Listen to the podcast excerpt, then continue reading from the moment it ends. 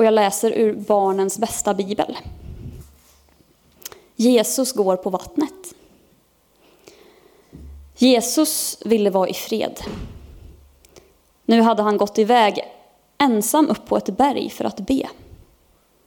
Lärjungarna bestämde sig för att ta båten till andra sidan sjön. Men ganska snart började det blåsa. När de var mitt ute på sjön hade det blåst upp till storm. Vindarna var så kraftiga och vågorna så höga att det var nära att båten kantrade. Lärjungarna var livrädda. Sitt lugnt i båten alla, skrek Petrus. Johannes och Andreas gjorde vad de kunde för att hålla seglet i den häftiga stormen. De visste att det inte fick blåsa sönder. Plötsligt började Thomas dra och slita i Andreas arm. Ett spöke, ropade Thomas och pekade. Ett spöke! Lärjungarna stirrade skräckslagna ut över sjön. Någon kom gående mot dem, på vattnet. Det är ute med oss, ropade Thomas. Men genom stormen hörde de Jesus säga till dem. Lugna er, var inte rädda, det är jag. Petrus reste sig upp. Jesus, om det verkligen är du, så säg då till mig att komma till dig på vattnet. Ja, Petrus, sa Jesus, det är jag, kom.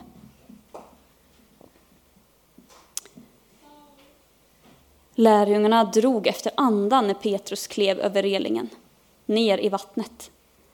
Det funkade, han gick på vatten han också. Han tog ett steg i taget på vattnet, sakta, sakta.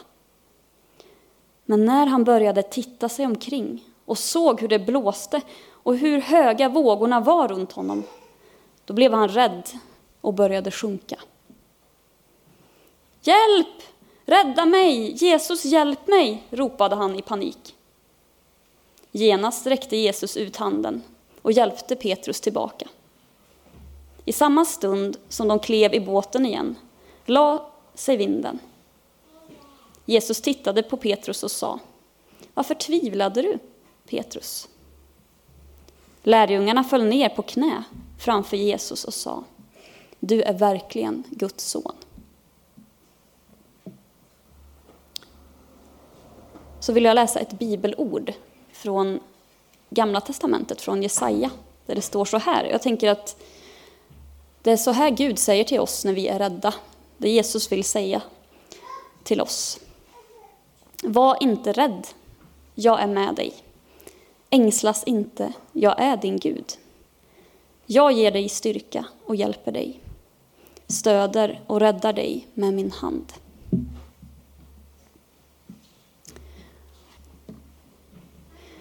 Hur känns det att vara i en storm? Vad hör man? Vad ser man?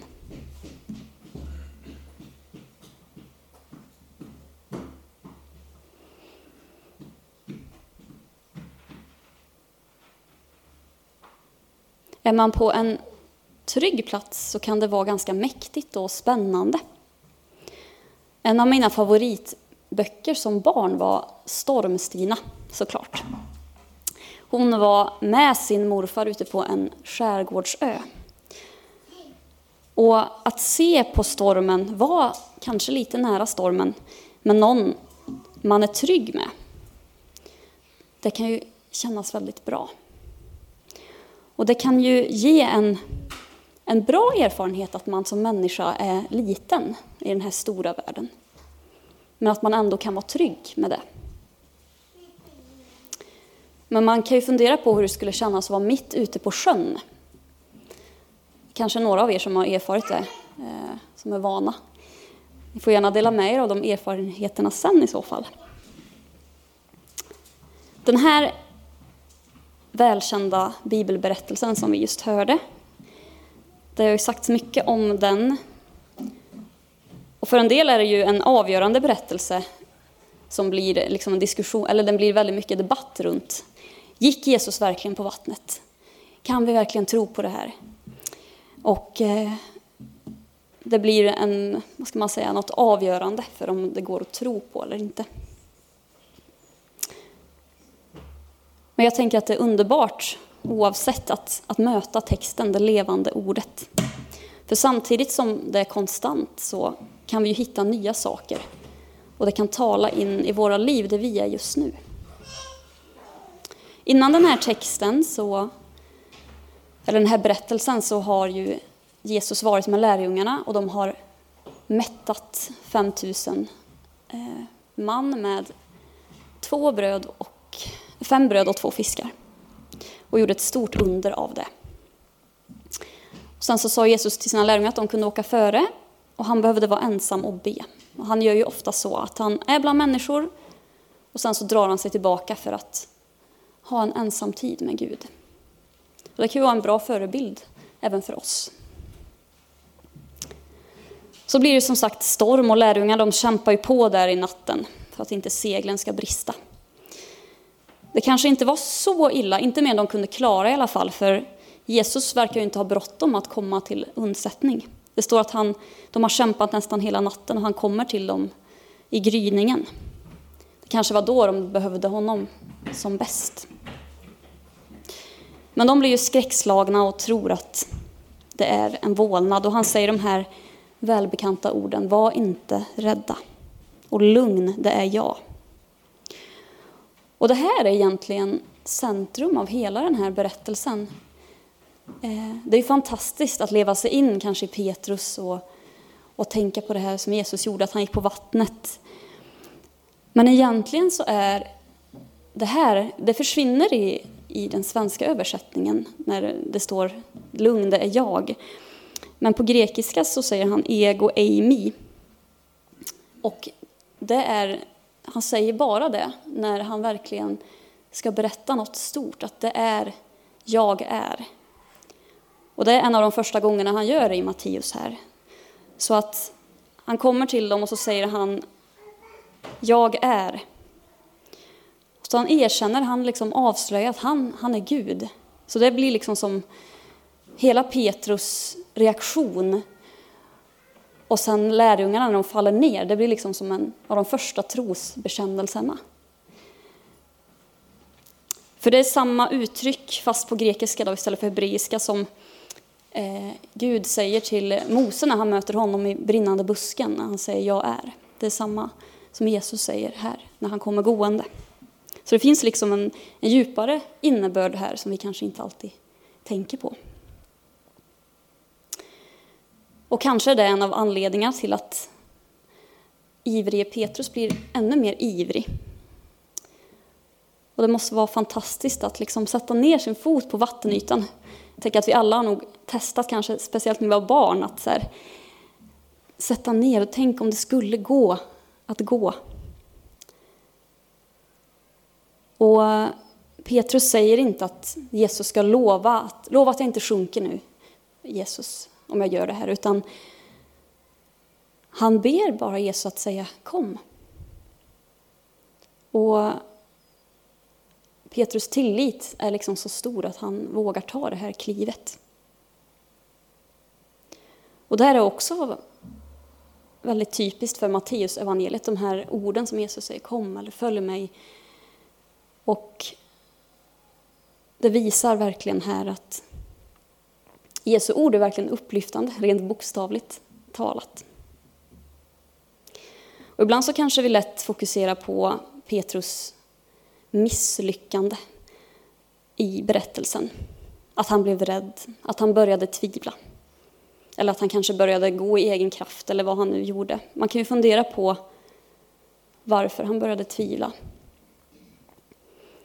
Men Petrus misslyckande, det ger Jesus en chans att, att rädda Petrus och visa vem han är.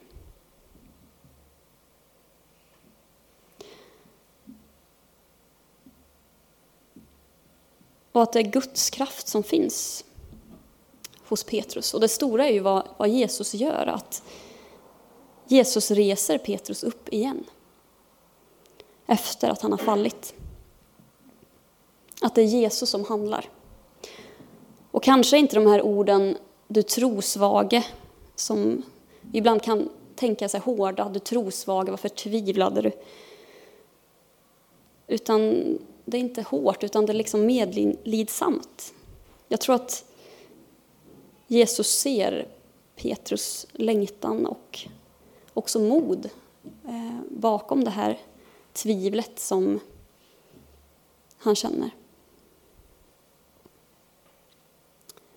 Och när Jesus kliver i båten, i lärjungarnas båt, då blir det ju lugnt, står det.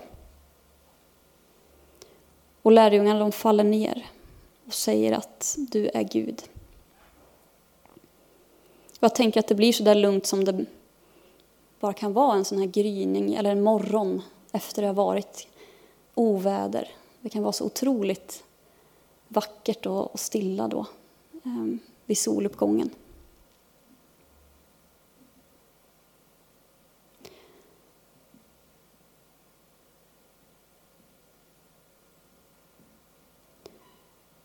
Och man kan lägga in mycket i den här texten som sagt.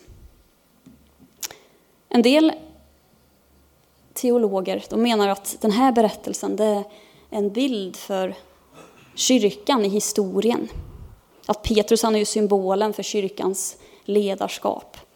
Och det är tydligt att ja, kyrkan går ju fram och tillbaks. Eh, den eh, kanske inte alltid gjort det bäst, de bästa besluten genom historien. Eh, och när man börjar handla i egen kraft då går det utför. Den här dragkampen mellan tvivel och tro. Som också fanns i berättelsen innan när lärjungarna tvivlar på undret som med bröd och fisk. Och här är de rädda för vågorna och Petrus tvivel. Men sen kan berättelsen också tala till att vara en bild för våra egna liv. Vi vill tro, vi vill ta steg i tron. Eh, men sen så kommer de här tvivlen och rädslorna och slukar oss. Eller att vi kanske börjar gå i egen kraft och glömmer bort Jesus när allting går så bra. Och vi kan fråga oss varför vi gör så och varför vi börjar tvivla.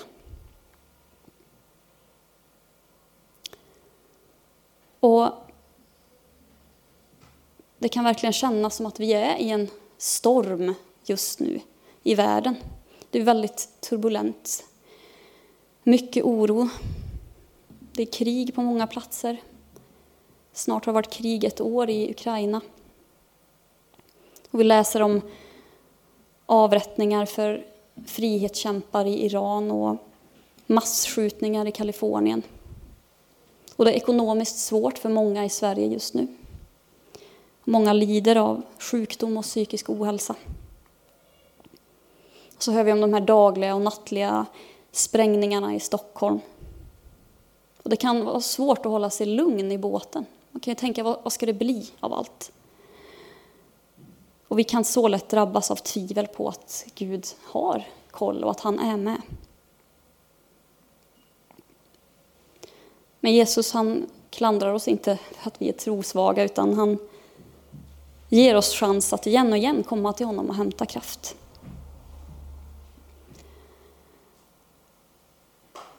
Det som är sant i allting, det är att Jesus är och att han är med, att han är densamme. Och att han säger kom till oss var och en. Och han kommer till oss med en utsträckt hand och han, han vill resa oss upp när vi faller, när vi börjar sjunka. Och det finns en bild som jag vill dela med av en koreansk eh, konstnär som heter Yongsing Kim. Som jag bara vill skicka med dig om du känner att du behöver den där handen just nu eller om du känner någon som behöver den eller om du kanske kommer behöva den.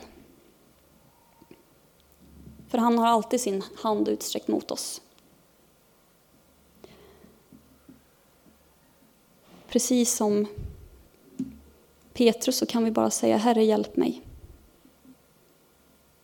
För det är Jesus som handlar och det är hans kraft som vi får leva. Det är där vi också får lägga den här världen med allt som händer. Och lita på att han har kontroll i slutändan. Och det är där hoppet kommer in, dagens tema. Jesus är vårt hopp. För oss och för hela den här världen. Han är med i alla stormar. Och vi kan få falla ner och säga du är Guds son. Amen.